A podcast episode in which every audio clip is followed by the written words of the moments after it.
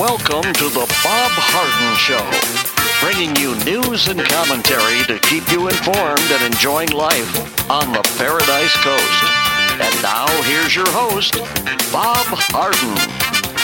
Good morning. Thanks so much for joining us here on the show. It's brought to you in part by the good folks at Johnson's Air Conditioning.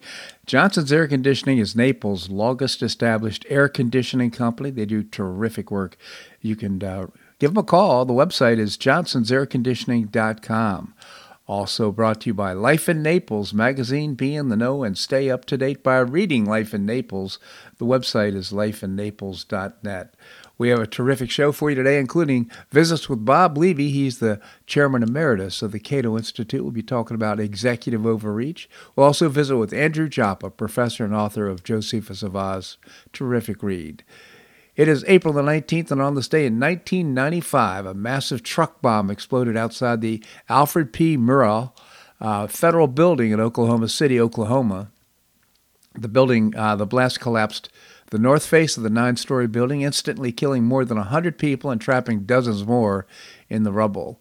Emergency crews raced to Oklahoma City from around the country, and when the rescue effort finally ended two weeks later, the death toll stood at 168 people killed, including 19 young children who were in the building for daycare uh, at the time of the blast. On April the 21st, the massive manhunt for suspects in the worst terror attack ever committed on U.S. soil by American resulted in a capture of Timothy McVeigh, a 27 year old former U.S. Army soldier who matched an eyewitness description of a man seen at the scene of the crime.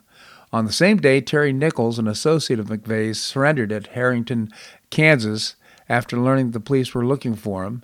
Both men were found to be members of a radical right wing survivalist group based in Michigan, and on April the 8th, uh, John Fortier, who knew of McVeigh's plan to bomb the federal building, agreed to testify against McVeigh and Nichols in exchange for a reduced sentence. Two days later, a grand jury indicted McVeigh and Nichols on murder and conspiracy charges. While still in his teens, McVeigh acquired a penchant for guns and began honing survivalist skills he believed would be necessary in the event of a Cold War showdown with the Soviet Union. Lacking direction after high school, he enlisted in the U.S. Army and proved a, a disciplined and meticulous soldier. It was during this time that he befriended Terry Nichols, a, f- a fellow 13 years his senior, who shared his survivalist interests. In early 1991, McVeigh served in the Persian Gulf War and, was decorated with several medals for a brief combat mission. Despite these honors, he was discharged from the U.S. Army at the end of the year, one of many casualties of the U.S. military downsizing that came after collapse of the Soviet Union. Another result of the Cold War's end was that McVeigh shifted his ideology from a hatred of foreign communist governments to a suspicion of the U.S. federal government, especially as its new elected leader, Bill Clinton, had successfully campaigned for the presidency on a platform of gun control. The August 1992 shootout between federal agents and survivalist Randy Weaver at his cabin in Idaho, in which Weaver's wife and son were killed, followed by the April 19, 1993 inferno near Waco, Texas, that killed some 80 Branch Davidians, deeply radicalized McVeigh and uh, Nichols and their associates in early 1995, Nichols and McVeigh planned an attack on the federal building in Oklahoma City, which housed, among other federal agencies, the Bureau of Alcohol, Tobacco, and Firearms, or ATF, the agency that had launched the initial raid on the Branch Davidian compound in 1993. On April 19, 1995, the two year anniversary of the disastrous end of the Waco standoff, McVeigh uh, parked a Ryder truck a rental truck loaded with a diesel fuel fertilizer bomb outside the Alfred Murrah Federal Building in Oklahoma City and fled. Minutes later, the massive bomb exploded, killing 168 people. On June the 2nd, 1997, McVeigh was convicted of 15 counts of murder and conspiracy, and August the 14th, under the unanimous recommendation of the jury, was sentenced to die by lethal injection. Michael Fortier was sentenced to 12 years in prison and fined $200,000 for failing to warn authorities about his uh, bombing plans. Terry Nichols was found guilty on one count of conspiracy and eight counts of involuntary manslaughter and was sentenced to life in prison. In December 2000, McVeigh asked a federal judge to stop all appeals of his convictions and to set a date for his execution. Federal Judge Rich uh, Matsch uh, granted the request. On June the 11th, 2001, McVeigh, 33, was died of a uh, lethal injection at the U.S. Penitentiary in Terre Haute, Indiana. It was the first federal prison to be put to death since 1963. Sometimes it's just the thoughts that lead to such horrible actions. Uh, and uh, getting a belief system that, that, in some way would support this kind of activity is incredible. we need to pay attention to our neighbors. Uline started operations Monday from its Florida distribution center in Naples. The new branch at uh, 3830 Uline Drive in Collier County is the 13th for Uline, a Wisconsin based shipping supply specialist which has nine locations in the United States, two in Canada, and two in Mexico. The first location in Florida is responsible for quickly packaging, sorting, and shipping items to customers in South and Central Florida. Uh, really, really, what Uline, if you take a look at their website, they have uh, corrugated boxes, all kinds of supplies in order to pack stuff up and ship it safely. It's just unbelievable the size of this uh, operation. They have nine facilities. Until Monday, the responsibility for was handled by the Uline plant in Georgia. Some crew members from Uline are temporarily in Naples to assist in what is expected to be a seamless launch.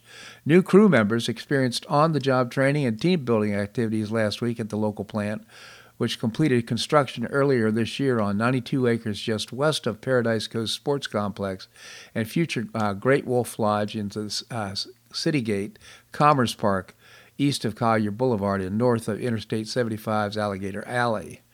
The 915,000 square foot warehouse spans the length of more than 16 football fields, with stock neatly stacked on 40 foot tall shelves. More than 40,000 items are available for next day shipping from 188 dock stores at the new plant. The Naples branch will hold 200 employees when fully staffed, about 50 employees transferred from other Uline plants, and about 150 will be hired locally. Local positions include roles in customer service, administration, human resources, information technology, mechanics, and custodial services. The new plant will operate at about 30% shipping capacity during its first week and will slowly ramp up until the plant is fully operational in about two or three months. This is a, a great story. It's just to show how uh, industry and uh, commerce is growing in the Naples area. It's pretty fantastic, in my opinion, and uh, bringing jobs. Of course, Uline is bringing jobs right here uh, to the Paradise Coast. Well, Moms for Liberty uh, members from across the state rallied in the Florida Capitol on Tuesday for their second annual legislative days. Members watched debate on the House floor and met with their representatives to discuss the group's 2023 legislative agenda. Uh, their 2023 legislative agenda includes supporting bills to expand Parental Rights in Education Act, which prohibits school teachers from teaching sexual orientation or gender identity from grades pre uh, K through 8th. Their agenda also includes supporting legislation to remove harmful materials from schools, school choice legislation, and more. Moms for Liberty was founded in 2021 by parents and former school board members. Tiffany Justice and Tina Descovich are the co founders of the group. According to their website, Moms for Liberty is dedicated to fighting for the survival of America by unifying, educating, and empowering parents to defend their parental rights at all levels of government. The group has uh, created a massive grassroots network of parents across the country with 275 chapters across 45 states with more than 115,000 members. Pretty impressive since it was founded just uh, a couple years ago. Governor DeSantis is the first governor to ever be endorsed by the group. By the way, they were they were heckled, uh, they were screamed at.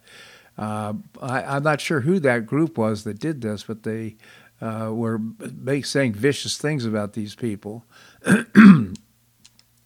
uh, making com- comments that they want uh, uh genocide against uh, uh, kids. In any event, Erika Donalds actually videoed that, and it was shown. You can find it on FloridaVoice.com, FloridaVoices.com as well. Well, Buffalo Bills safety Damar Hamlin has been cleared for football activities over, three months after suffering a cardiac arrest on the field during a game against the Cincinnati Bengals. Bills general manager Brandon Beane made the announcement on Tuesday, telling reporters Hamlin is ready to make his return to the field. He's seen three additional specialists, most recently on Friday, and they're all in agreement, Beane told reporters. And uh, all three say that he's ready to get back on the field. They're all in lockstep on what this was, and he is cleared to resume full activities, just like anyone else who is coming back from an injury or whatsoever. Well, I really wish him well, and amazing. His heart did stop on the field, and uh, to the people who just uh, revived him and brought him back, took him to the hospital. Just very exciting that uh, he's alive today. Don't know what caused this. Uh, again, I always suspect for a young person who's in such great shape that perhaps the vaccine had something to do with it. I'm no medical doctor, but that's just my my suspicion. Joe Biden was in Ireland last week for four days on what was essentially a family vacation with his son Hunter and his sister Valerie Biden Jones. We ended up uh, ended up paying for him to, to look into his genealogical background and embarrass us before the world with his problematic comments. But then, uh, when he got back from the vacation on Saturday, Biden flew back to his beach house in Delaware for the weekend for still more leisure time. I guess the Irish trip was so strenuous that he needed to get yet another getaway. When he said he was going to Delaware, he managed to insult his interior secretary with a weird comment about her not being from anywhere. So on Monday, when you would you think he'd be ready to get back to work and well rested? Well, not really. On Monday morning, his staff called an early lid at 9 a.m., meaning don't expect anything from him for the rest of the day. He is worn out already, and this early on Monday, that's what we have in the office right now. Someone who spends 40% of his time on vacation, who can't even get up for work anymore. It must be tough recovering from vacations and hanging out at the beach. Joe Biden, our president, Joe Biden. well, there's another Democrat who's got her eye on his job. Hillary Clinton has told a foreign media outlet that she could do the job in response to questions regarding Democrat President Joe Biden's age. In a new interview with Sky News during her trip to Northern Ireland, Hillary took uh, multiple swipes at President Donald Trump before commenting about her ability to do Biden's job. As Slay News reported earlier, Clinton told re- interviewer Beth Rigby that Trump cannot be reelected as president. She had, I feel I could do the job. I'm in my mid 70s. Hillary Clinton, just like a bad nickel, just keeps on showing up. Well, Fox News and Fox News uh, Corporation on Tuesday settled a defamation suit lawsuit by Dominion Voting Systems for $787.5 million, averting a high profile trial putting one of the world's top media companies in the crosshairs over its coverage of vote rigging claims in the 2020 election. The settlement was announced by Fox, Dominion, and the judge in, in the case in the 11th hour with a 12 person jury selected on Tuesday morning and the case poised to kick off with opening statements on Tuesday afternoon. Dominion had sought $1.6 billion in damages in the lawsuit filed in 2021, with Delaware Superior Court Judge Eric Davis presiding over the case in Wilmington. So, uh, I, my opinion, Fox News wimped out. I think if they had gone to trial, they would have had a great case uh, against Dominion. But uh, well, they got the game of chicken and they decided to just go ahead and throw in the towel and settle for about half of the amount that they were being sued for. Unbelievable. This segment of the show brought to you by the good folks at Johnson's Air Conditioning, Naples' longest established air conditioning company. I hope you'll visit johnsonsairconditioning.com. Also brought to you by Life in Naples magazine. Be in the know and stay up to date by reading Life in Naples. The website is lifeinnaples.net. Coming up, Bob Levy, Chairman Emeritus of the Cato Institute. That and more right here on The Bob Harden Show on the Bob Harden Broadcasting Network.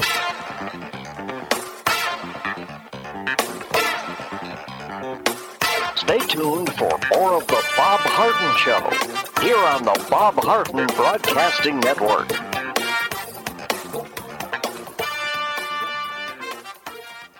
I'm Bob Harden, the host of The Bob Harden Show. One of my favorites for breakfast or lunch is Lulabee's Diner, providing great service, fabulous food, and a rockin' good time. Lulabee's Diner is a throwback to the 60s, complete with great music and a fabulous 60s decor. What I like best is a blend of great food, great value, and terrific service. Most of the friendly waitstaff has been part of Lulabee's for years. I enjoy the great choices for breakfast and lunch, and you'll find the menu has everything and anything to satisfy your taste. Lulabee's offers catering, party platters, lunch boxes, and more. Lulabee's Diner will quickly become one of your favorites for breakfast or lunch. No reservations are needed. Check out the website at lulubees.com and stop by Lulubees Diner, open from 8 a.m. until 2 p.m. seven days a week. Lulubees Diner in the Green Tree Shopping Center at the corner of Immokalee and Airport Pulling Roads. Stop by Lulubees Diner for fabulous food and for a forever cool rockin' good time.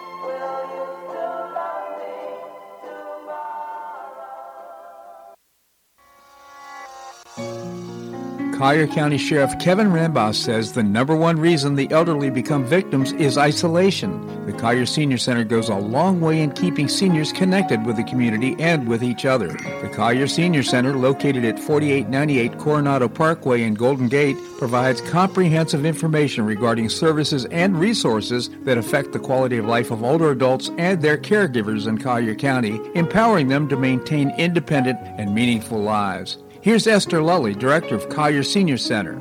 Everyone, every senior is welcome. There's diversity there. It's vibrant. It's a caring atmosphere. So there's a reason we offer the services and programs that we do. We want to help enrich the lives of senior members and provide support to their caregivers. Want to find out more? Visit collierseniorcenter.org. That's collierseniorcenter.org. Or call the Collier Senior Center at 239 252 4541. That's 252 4541.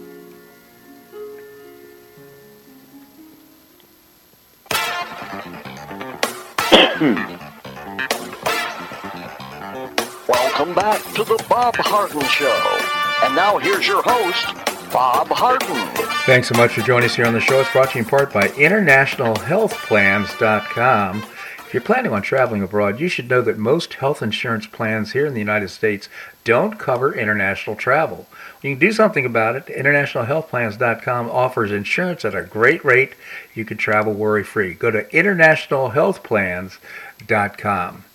Uh, coming up, uh, we're going to be visiting with uh, Andrew Joppa, professor. Right now, we have with us Bob Levy, Chairman Emeritus of the Cato Institute. Good morning to Bob. Thank you so much for joining us. Always a pleasure. Good to be with you, Bob. Thank you, Bob. Tell us about the Cato Institute. We are a libertarian think tank headquartered in Washington, D.C., and focused on free markets, private property, securing individual rights, and limited government. cato.org on the web. Thank you, Bob. Uh, great uh, uh, website. I hope you'll visit cato.org, C-A-T-O.org.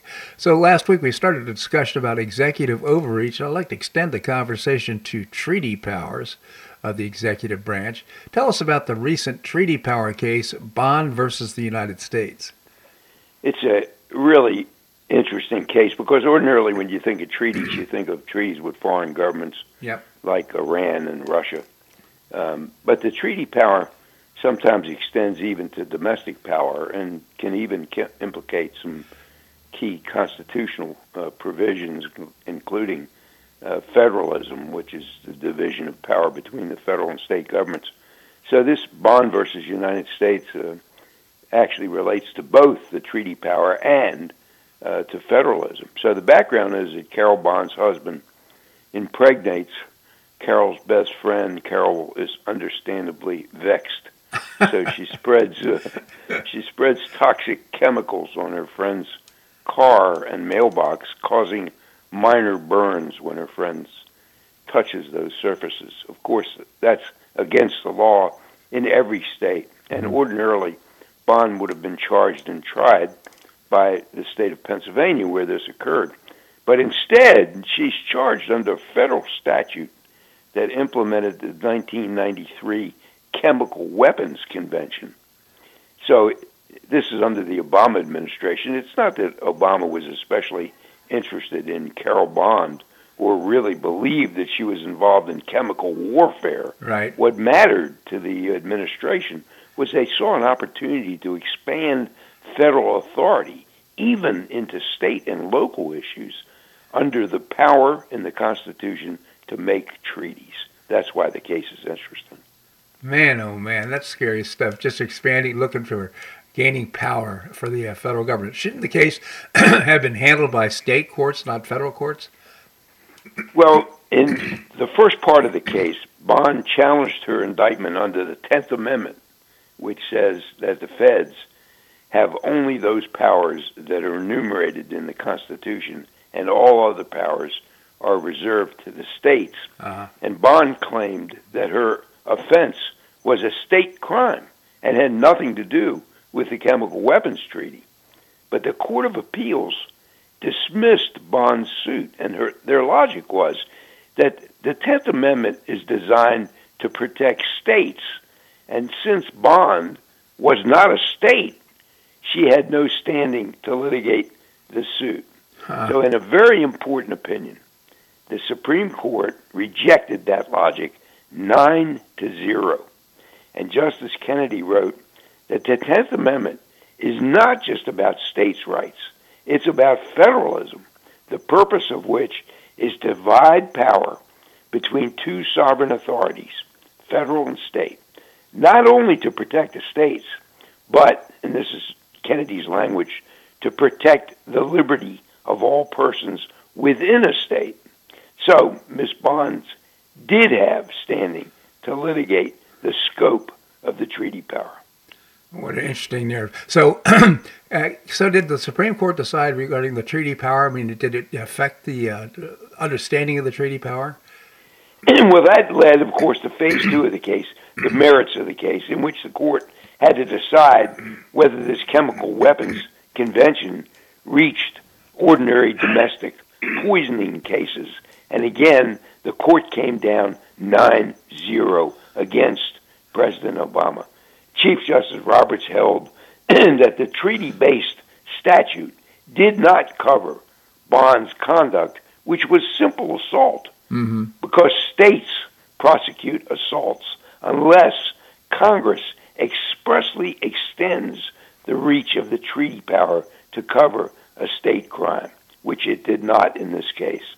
So technically, Roberts didn't reach the constitutional question. Suppose the statute had expressly stated that domestic poisoning was covered by the Chemical Weapons Convention. Would that have been a permissible application of the president's power to make treaties? Or put differently, can a treaty give the president powers over and above those that are listed in the Constitution? We still don't know the answer to that question. So any attempt by a future president to use a treaty to expand expand government powers, let's say environmental controls yeah. or gun control regulation, that will no doubt result in a lot more litigation. That is so fascinating, Bob. What issues are raised by the Iranian nuclear deal? Well, they raise different issues. The obvious first question is to whether congressional consent was required. Obama said no. I think he was wrong about that. The framers did provide that some agreements could be entered into by the executive branch alone. Uh, for example, Article 1 of the Constitution uh, bars states from entering into any treaty or other agreement with a foreign power. And that language suggests that there are some other agreements that were contemplated mm-hmm. uh, by the framers. But those executive agreements, other agreements, would have to fall within the president's constitutionally enumerated powers. And did President Obama have the power to negotiate a unilateral agreement that specifically covered, in that instance, nuclear arms with Iran? Some legal authorities believe that, that nuclear negotiations come under the commander in chief power. Uh, I disagree with that. The president is indeed commander in chief of the armed forces. He is not commander in chief of the entire nation.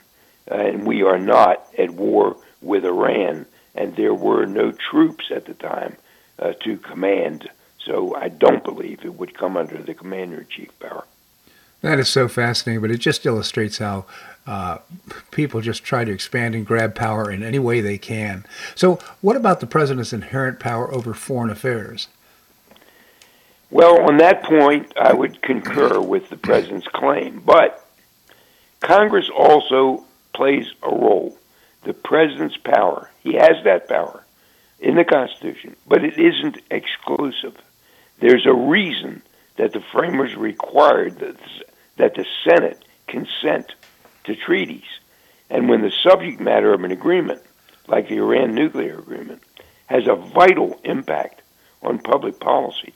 I think it's pretty clear that the framers, who were deeply concerned about separation of powers, checks and balances, the framers meant for those very important agreements to be regarded as treaties and not mere executive agreements. And a nuclear pact with Iran obviously would rise to that level. Yeah. So then, just where does this leave us? I mean, what's the scope of the treaty power? Well, first, I think the scope is imprecise. Second, uh, the president can enter into some agreements without the consent of Congress, uh, but those agreements, uh, even though they may be politically binding, they're not legally binding. And finally, I think the nuclear agreement with Iran is plainly a treaty, not another executive agreement that should have been approved uh, by two thirds of the Senate. And of course, it was not. So, whatever you think about the merits of our arrangement with Iran, which now, of course, has been abrogated, uh, whatever you think about the merits, I think procedurally that treaty uh, would not have been legally binding because the Senate never did consent to it. So fascinating. Bob Levy, again, Chairman Emeritus of the Cato Institute. CATO.org is the website. I hope you'll check it out. Bob, really appreciate your commentary here on the show. Thank you so much for joining us.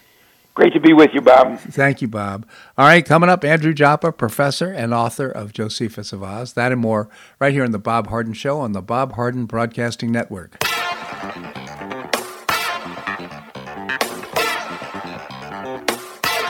Tuned for more of The Bob Harden Show here on the Bob Harden Broadcasting Network.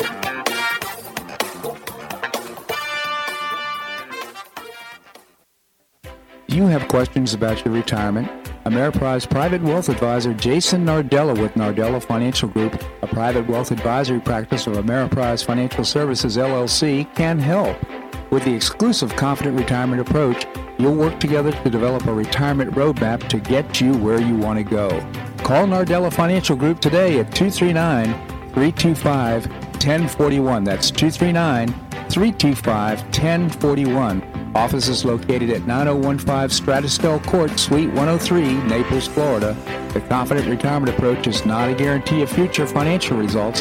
Investment advisory products and services are made available through Ameriprise Financial Services, LLC, a registered investment advisor.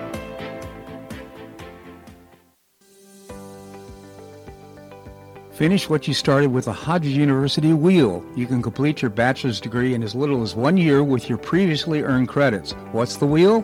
It's a customized bachelor's degree in organizational management. Learn about and apply the business, management, and leadership skills you need to advance your career.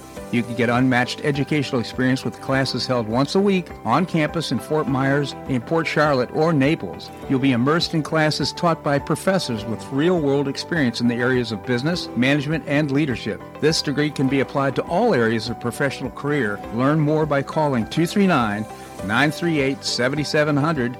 That's 239 938 7700 or visit hodges.edu. Stay near and go far with Hodges University.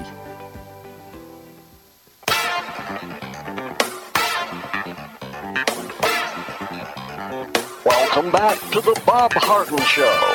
And now here's your host, Bob Harden. Thanks so much for joining us here on the show. It's brought to you in part by Gulf Shore Playhouse, changing lives through exceptional theater experiences. They just do a terrific job. You can get tickets and find out more by visiting gulfshoreplayhouse.org. We have with us Andrew Joppa, professor and author of Josephus of Oz. Andy, thank you so much for joining us. Good morning, Bob. Good morning, Andy. I always appreciate our Wednesday morning visits. Starting off with some good news, typically. Do you have some good news for us? I, I have, uh, I think, several good news stories. The first is, I guess, a, an example of Schadenfreude, the, the German word for experiencing the pleasure with somebody else's pain. And that's that Anheuser-Busch has lost $5 billion in value uh, since the Mulvaney partnership. Now, yeah uh, again, I think some of these stories are only important by implication, and this is a good news story in the sense that uh, I think a corporation is finally feeling a uh, a major pain because of a, uh, a move towards uh, inappropriate uh, equity movement, woke movement that totally just ignores their existing market. So I think that's a good news story because it may, it may portend other things in terms of how how woke corporations and ESG investment goes from this point forward.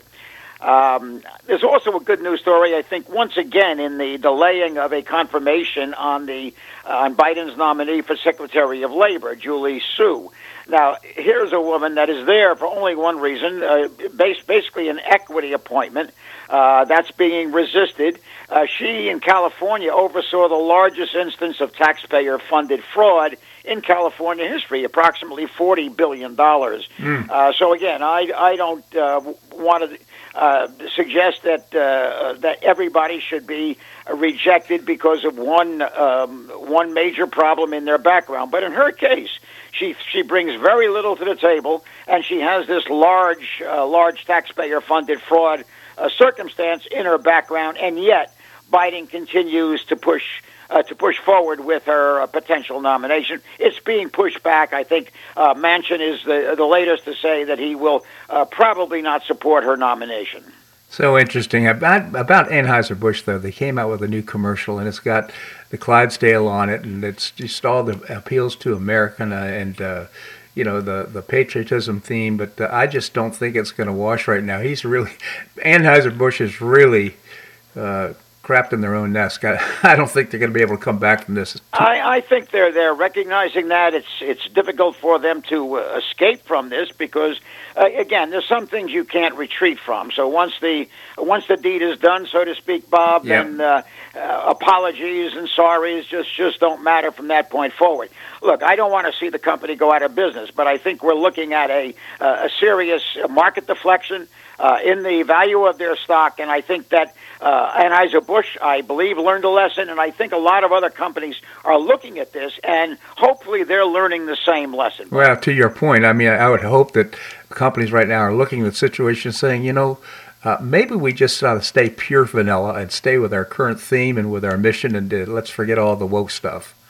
Yeah, I mean, look, I don't think anybody is, uh, you know, on uh, on the right, in, in as I am, basically, uh, is demanding that these companies do what I want them to do. But right. I think we can at least offer pushback uh, when they're doing something overtly uh, damaging to to their market, and uh, when that market includes exclusively at this point, uh, as they would have it in their marketing vice president's words, uh, the the frat uh, detached uh, unaware frat people. Yeah, so to, to classify their market as that, uh, I think is never going to be something that uh, they can retreat from, Bob. Absolutely. Any other good news, Andy? Uh, there's a, a, good story coming out of Cornell. Now, the president of Cornell is uh, Martha Pollack. Now, Cornell, historically up in Ithaca, New York, is uh, certainly historically one of the more woke colleges in the in the Ivy League uh, grouping of colleges. Uh, but she has really come out very strongly in the uh, in the uh, protection of free speech, including the uh, requirement that students and faculty must explore this issue and must explore the issues of of, of the uh, freedom of speech in the in the campus and with all invited guests. So uh, I think that uh, Pollack is, I think, leading the way for college presidents to uh, not again promote the uh, positions of the conservative right, yeah. but to at least uh, suggest that a college, if any place in this country should be uh, a place where the free expression of ideas should take place. So I, I think that the Cornell president is, is leading that. Uh, and again, once again, I hope that's an indicator that this may be may be picked up by by other college presidents, Bob. No question. I mean, if you think about the history of the ACLU, would always come to the protection of uh, whatever anybody would say. Uh, but now, well, you know, on college, college, uh, college campuses, uh, you know, speech is so limited, and you have to have the approval of the student body to express it. It's it's almost like anarchy. It's like uh, it's uh, well, what's the word I'm looking for? Like uh, like uh, Italy at the time of Mussolini. Fascism. Fascism, exactly. Thank you. You know, I, I think the important part of what Pollack is doing is weaving the student body and the faculty into the necessity of, let's call it, uh, being trained in in the uh, uh, appropriateness and necessity of, freedom of speech. In her specific case, it's the college campus, but her, her position is a much wider position that it's the essential ingredient in democracy. Uh, and I think there's very little uh, pushback that can be offered for that kind of uh, uh statement. Uh, so I think it's an important position that Pollack is taking, and uh, I think it's a, perhaps a risky position for her at uh, at Cornell. And let's hope, once again, that these things become uh, indicators of, of what may lie ahead in, in other environments, Bob. Yeah, you'd expect and, and hope that uh, college students would have differences of opinion and be able to debate them and discuss them intelligently as opposed to create uh, barriers to the discussion, which is what's going on right now. It's just totally incredible. Well, I, I would mention uh, in my rare occasions teaching online now uh, that uh, when I've ventured into unwoke waters, that uh, it is it has created uh, heat in my in my online classes that that has been challenging to me, Bob. So it, I'm not saying all my students, by the way. There are many that are that are fully aware of of what the, the the exchange of ideas should mean. On the other hand, there are some that are that are triggered, as that's the word used by these people, triggered uh, that these uh, concepts that are not woke uh, trigger them into emotional breakdowns. So it's, it's a dangerous situation for faculty. Uh, even if they, they do want to push back against these things, they, they feel their, their livelihood is on the line and, and they, they don't want to go through the heat that they may have to experience if they, uh, if they break the codes that are imposed on them. Yeah, it's so interesting. You know, my cynical self, I sit here to wonder perhaps how students use this stuff as a way to change the scent with a professor in order to be, not be held accountable for learning the learning the curriculum and learning the information in the course. So I don't know if that's ever occurred to you. Well, it, it's it's interesting. I uh, I mentioned to you Chat GPT with the ability of that uh, artificial intelligence form to write term papers, and I I think I pretty well have established that several of my students use that almost as the exclusive method for submitting a midterm paper in my classes. Wow. Now, rather than challenging them directly, I just submitted a complete analysis of Chat GPT and its ability to do that, citing several of the things that they brought up in their papers as as frames of reference. So I, I'm trying to do do what I can without putting myself uh, at risk because I I, uh, I can't do that. I don't want to do that. Uh, on the other hand, I, I feel rather cowardly for for not being more aggressive, uh, as I would have been in the classroom 20 years ago. Bob. Well, that's a shot across the bow. So good for you, Andy. All right, we need to take a little break. Can you stick around? I'll be here, Bob. All right, we're going to have more here on the Bob Harden Show on the Bob Harden Broadcasting Network.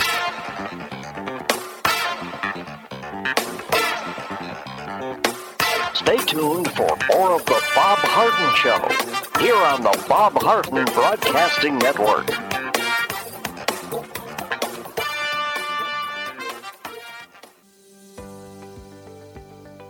Finish what you started with a Hodges University wheel. You can complete your bachelor's degree in as little as one year with your previously earned credits. What's the wheel? It's a customized bachelor's degree in organizational management. Learn about and apply the business, management, and leadership skills you need to advance your career.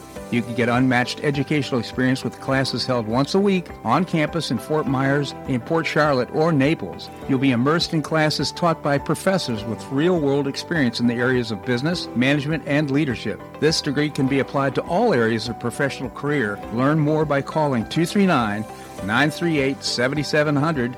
That's 239 938 7700 or visit hodges.edu. Stay near and go far with Hodges University. thank you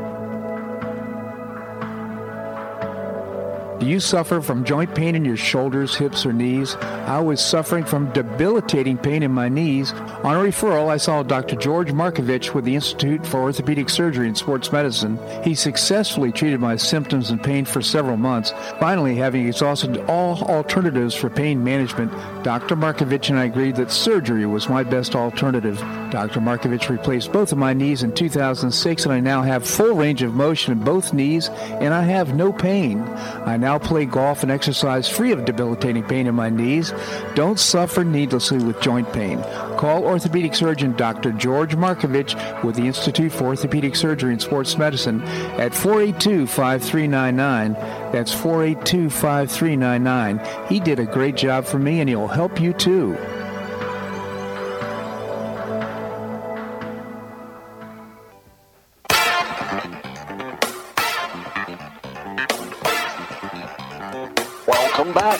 Bob Harden Show.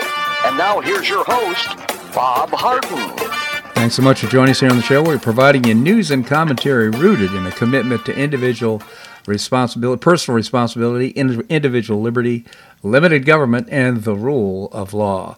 We continue the conversation with Andrew Joppa, professor and author of Josephus of Oz. Again, Andy, thank you so much for joining us. Good to be here, Bob. So, Andy, uh, any more good news? Uh, this is a good news story of a sort, but uh, I'm, I know, let, us just let's just talk about it as a story. The United Nations came out with another dire uh, report on the implication of climate change. Uh, they said we are we perhaps have reached the point where where turning back is impossible. of course, they made the same report 34 years ago. The IPCC has been wrong consistently uh, in their in their dire predictions about humanity's fate. Um, but, so I just want to cite a recent uh, essay written by John Stossel and what he said. So just let me uh, refer to this real quickly. Uh, Stossel said before fossil fuels, life expectancy was below 30. Income was basically non existent. The population was stagnant because people had such a high death rate.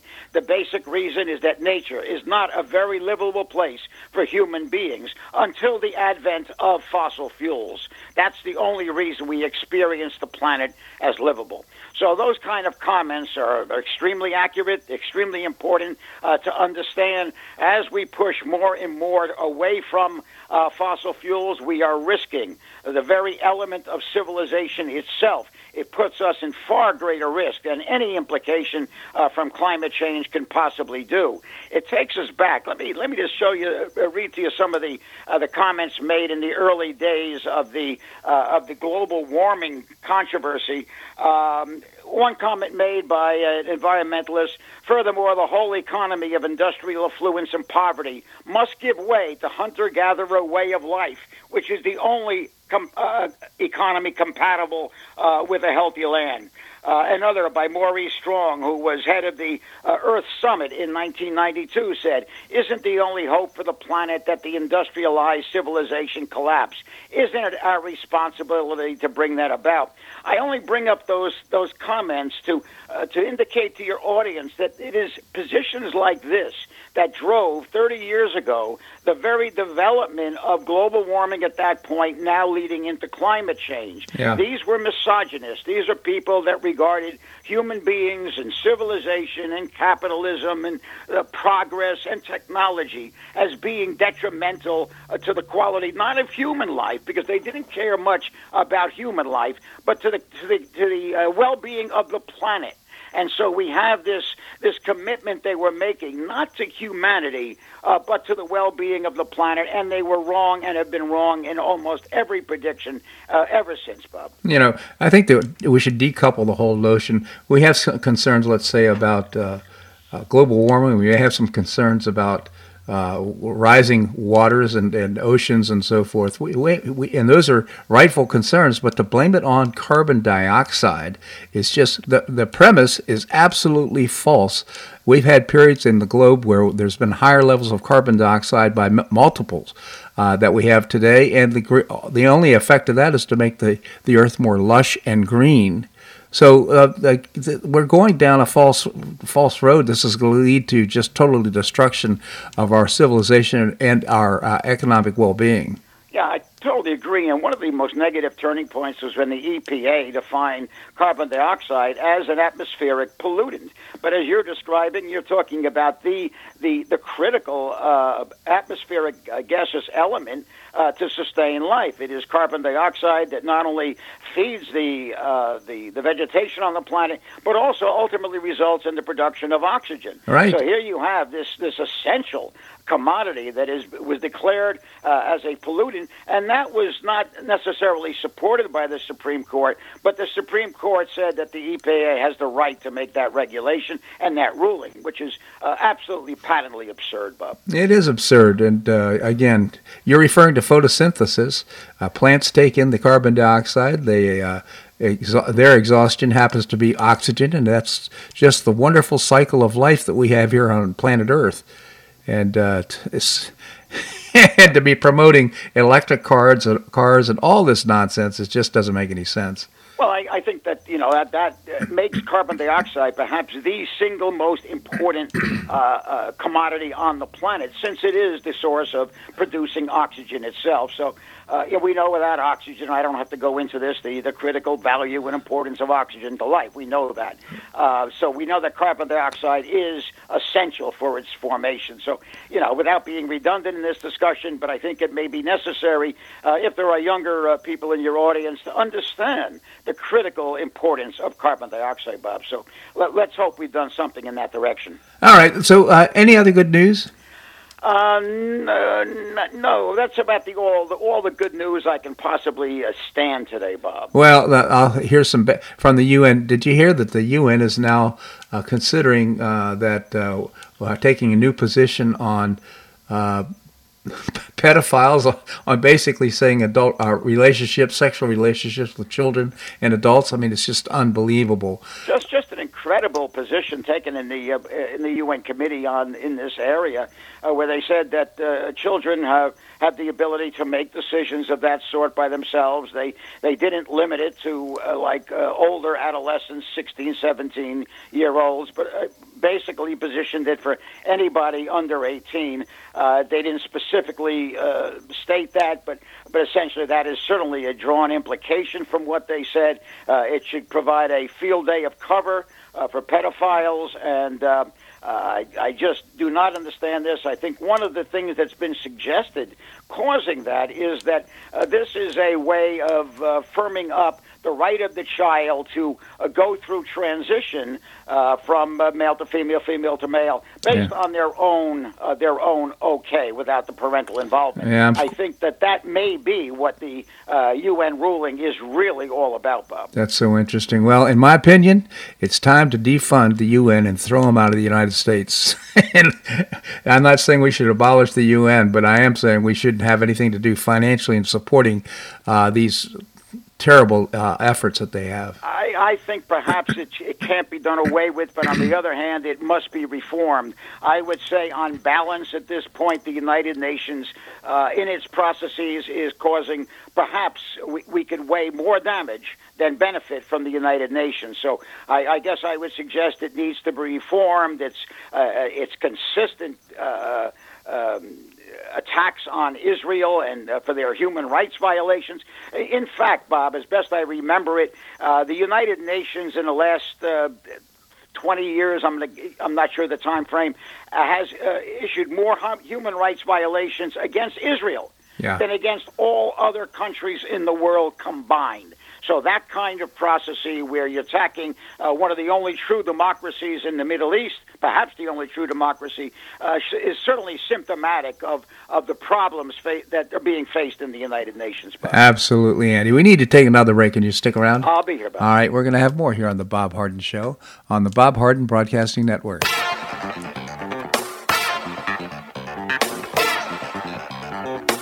Stay tuned for more of the Bob Harden Show here on the Bob Harden Broadcasting Network.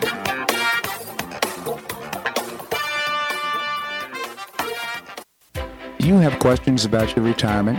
Ameriprise Private Wealth Advisor Jason Nardella with Nardella Financial Group, a private wealth advisory practice of Ameriprise Financial Services LLC, can help. With the exclusive Confident Retirement Approach, you'll work together to develop a retirement roadmap to get you where you want to go. Call Nardella Financial Group today at 239 325 1041. That's 239 325 1041 Office is located at 9015 Strada Stell Court, Suite 103, Naples, Florida. The Confident Retirement Approach is not a guarantee of future financial results. Investment advisory products and services are made available through Ameriprise Financial Services, LLC, a registered investment advisor.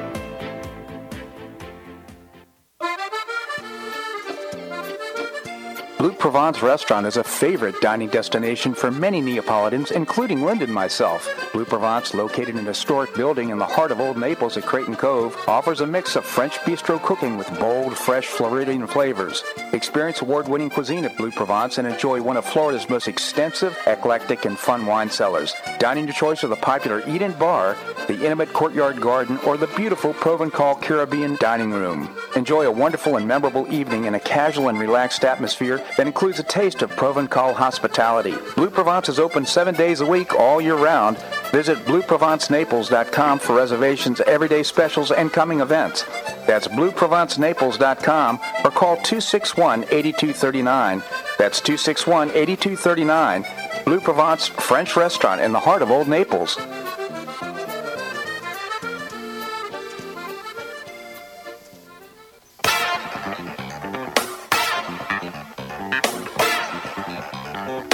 Welcome back to the Bob Harden Show. And now here's your host, Bob Harden. Thanks so much for joining us here on the show. It's brought to you in part by Choice Social. It's a new, refreshing social networking uh, networking platform. You can find out more by visiting choicesocial.us. Also brought to you by the Foundation for Government Accountability. I hope you'll visit the website thefga.org.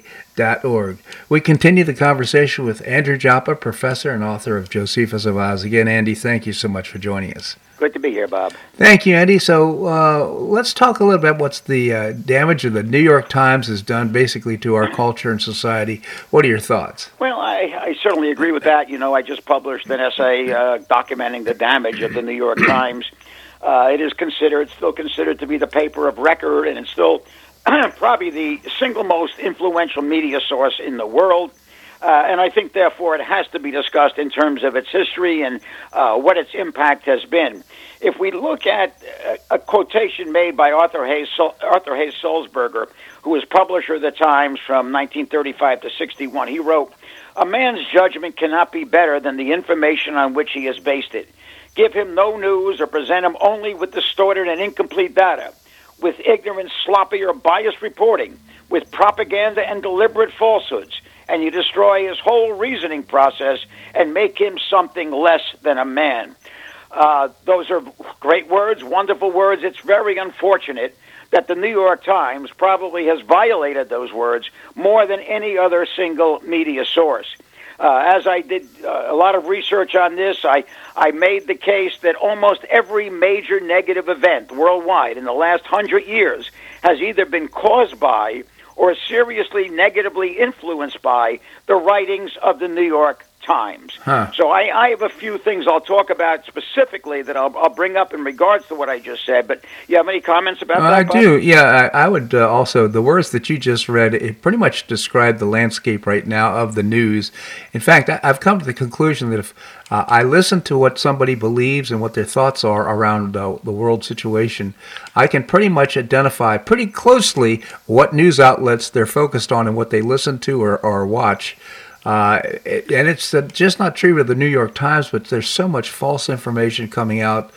Uh, and, I'm going to suggest not just liberal, but also conservative outlets as well. Well, you know, look, there uh, there's a, um, a, significant case can be made. For example, even in uh, more recent American history, that the uh, the Times initiating, New York Times initiating the the 1619 project. Uh, that is that is their baby. Yep. Uh, they have been the author of that. I mean, and they're not the listed author, but certainly they have been the uh, the source of contamination of the 1619 project. That is a New York Times project, which. uh, a countless number of historians have dismissed as being factually and historically absolutely absurd. Right. And yet the New York Times has made no attempt, excuse me, on this. to, to diminish the impact of, of that process. Right. But if we go back into the New York Times history, uh, back in the in the mid 30s, when uh, when Sulzberger was first issuing that quotation that I gave, the New York Times was essentially providing cover, basically cover for Nazi Germany uh, through their two reporters on the scene, uh, Otto Tolischus and um, Frederick Birchall were both there, both being apologists for Nazi Germany. Huh. By doing so, that gave uh, uh, Nazi Germany a, a certain uh, safety uh, uh, period in which they could move forward uh, more strongly in their activities. There's no doubt that the reporting of the Times gave Nazi Germany that cover. It was the same thing with Walter Duranty, uh, who was the the Times reporter covering the Soviet Union, and uh, Walter Duranty totally uh, ignored or poo-pooed the uh, the the uh, the Holocaust that was taking place. This is not the Jewish Holocaust, but the the the Ukrainian Holocaust, where it's estimated anywhere from two to four million uh, Ukrainians were starved to death. by the policies of Stalin. And yet Duranty totally ignored that or just minimize the implication of that. We could see that the New York Times took a, a, a, rather insignificant figure, Fidel Castro, who with a small band of men was hiding in the mountains of Cuba at that point, and made him in, into a romantic hero that eventually led to the uh, to the overthrow of Batista, who was a dictator certainly, but but Cuba was progressing under Batista. Once the, the communist regime of uh, Castro took over, uh, we know that the, there was a total suppression of economic well-being, not to even consider the number of executions uh, that were being committed. The, the rise of Castro was almost entirely uh, a, an event of the New York Times. In addition, the, uh, the reporting of David Halberstam in, in Vietnam uh, about the corruption of the Diem regime and the promoting of that totally uh, false in, in all of its particulars eventually led to the assassination of Diem, which led more so than anything else uh, to the horrors that we saw of the Vietnam War from 1965 uh, through our eventually withdrawal. Uh, so you know, there are so many. Uh, I could just cite the uh, the failure to report the Holocaust, the Jewish Holocaust during World War II. They buried it uh, on their inner pages consistently. So there's a long history of yeah. the New York Times having been wrong uh, just wrong. Uh, certainly, that can, point can be made without a dis- dispute. But I think the point can be made that they were willfully wrong. They knowingly were wrong about the positions they took uh, and the actions that they uh, that they took in regards to critical issues for the world. And again, I'll get back to the, the, the basic point that I think can be justified is that the New York Times has directly or indirectly uh, contributed to every major negative event over the last hundred years, Bob. So uh, the implication is that in, in, what you're saying is that somehow the institution, in this case the New York Times, drove the behavior or directed the behavior of the reporters to make these types of reports. I just wonder about uh, the motivation of the reporters themselves. They're basically on assignment. They're uh, away from the United States, and yet they're sending back this false information. What What do you think both, the motivation both, is? Uh, Duranty and uh, Tolle and, and uh, Birchall, Birchall and were living the high life under under uh, Nazi sponsorship. Ah. You could say uh, in uh, in Germany at that point. The same thing with Duranty. Duranty was sort of a fop and he was living the good life in, in Moscow during his, his reporting period. So I think that to sustain their lifestyle, uh-huh. uh, not just their lives, because that wasn't in uh, that wasn't at risk, but to sustain their lifestyles, I think they they felt it was necessary to do this uh, clearly uh, distorted reporting, Bob. They were bought much like the uh, politicians today in the United States. Uh, uh, exactly like. Yeah. exactly like. What a shame, Andy. I just always appreciate your commentary here on the show so much. You just, uh, I think, bring a lot of things to life and give us all things to think about in terms of the issues of the day.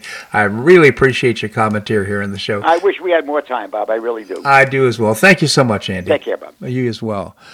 Well, that's a wrap here on today's show. I hope you enjoyed it. I want to remind you to enjoy Lulubee's Diner for dinner. That's Wednesday through Saturday nights, 4 to 8 p.m. Great menu, terrific food. I, I had the uh, the uh, grouper last time, and it was just absolutely fabulous. So, if you're looking for an informal dinner, I'm going to recommend Lulubee's Diner. Not only great breakfast and lunch, but also great dinner at Lulubee's Diner in the Green Tree Shopping Center. Hope you tune in tomorrow. We're going to visit with Keith Flaugh, co founder of the Florida Citizens Alliance. Michael Cannon is Director of Health Policy Studies at the Cato Institute. Seton Motley is the founder and president of Less Government. And also, Bill Barnett, former mayor of Naples, will bring us up to date on what's happening here locally. I hope you make it a great day on the Paradise Coast or wherever you are. Namaste.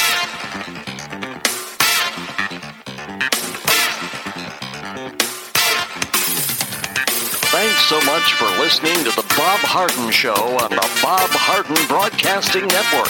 For more information and audio files of previous shows, visit www.bobharden.com.